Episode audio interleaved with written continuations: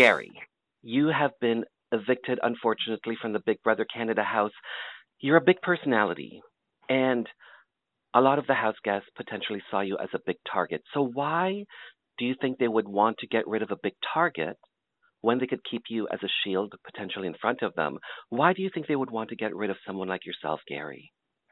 I think it's because the opportunity was there. I was on the block. It was this week, and it's like I think their whole mode of it was why not just take this opportunity while we have it in front of us now? And there are other huge targets. And it's just like, let's just go for it and take the opportunity. And they took it. And I'm here talking to you, Mark.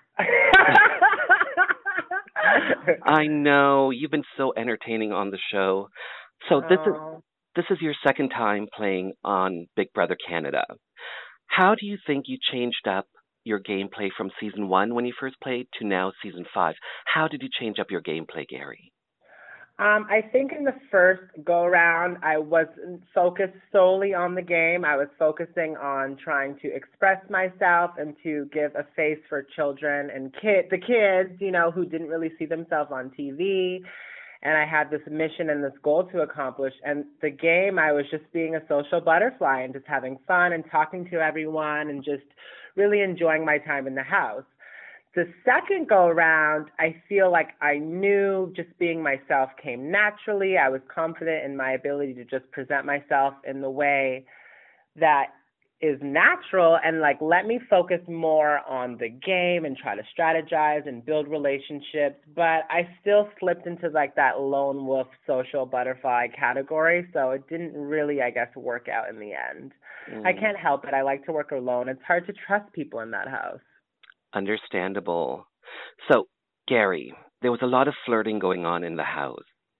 Uh yourself and kevin yourself and william william and kevin it was great to watch. Do you think? What are your thoughts on using flirting as a tactic uh, in gameplay in Big Brother? What are your thoughts on that? Um, for me, I'm a natural flirt, so I kind of flirt with everyone in the house. It just comes naturally to me. To use it for gameplay is kind of dangerous because I think if you rely on flirting to keep you in the game, you'd be a fool because flirting is flirting, and if you're a target and you're a threat to someone's game, they'd be silly not to, you know, get you out of the house. So I think if you're relying just on flirting to stay in the game, that's not a good idea, and I haven't really seen that working. I've seen showmances work, but flirting is a flirt. sure.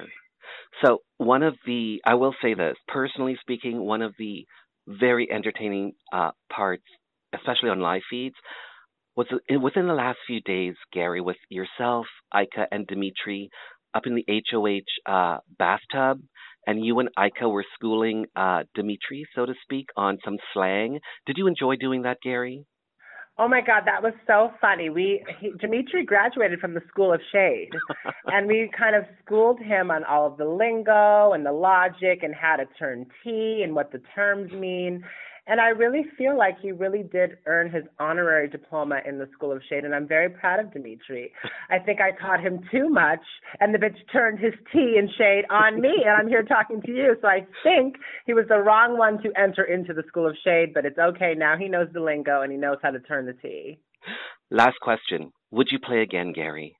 Of course I would. I mean, when Big Brother calls, you answer, and – I definitely would play it. This is a wonderful experience, and I grow so much each time I go on the show. So why would I stunt my growth?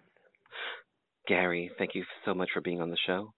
Oh, thank you so much for talking to me, Mark. You're really sweet. Oh, thank you.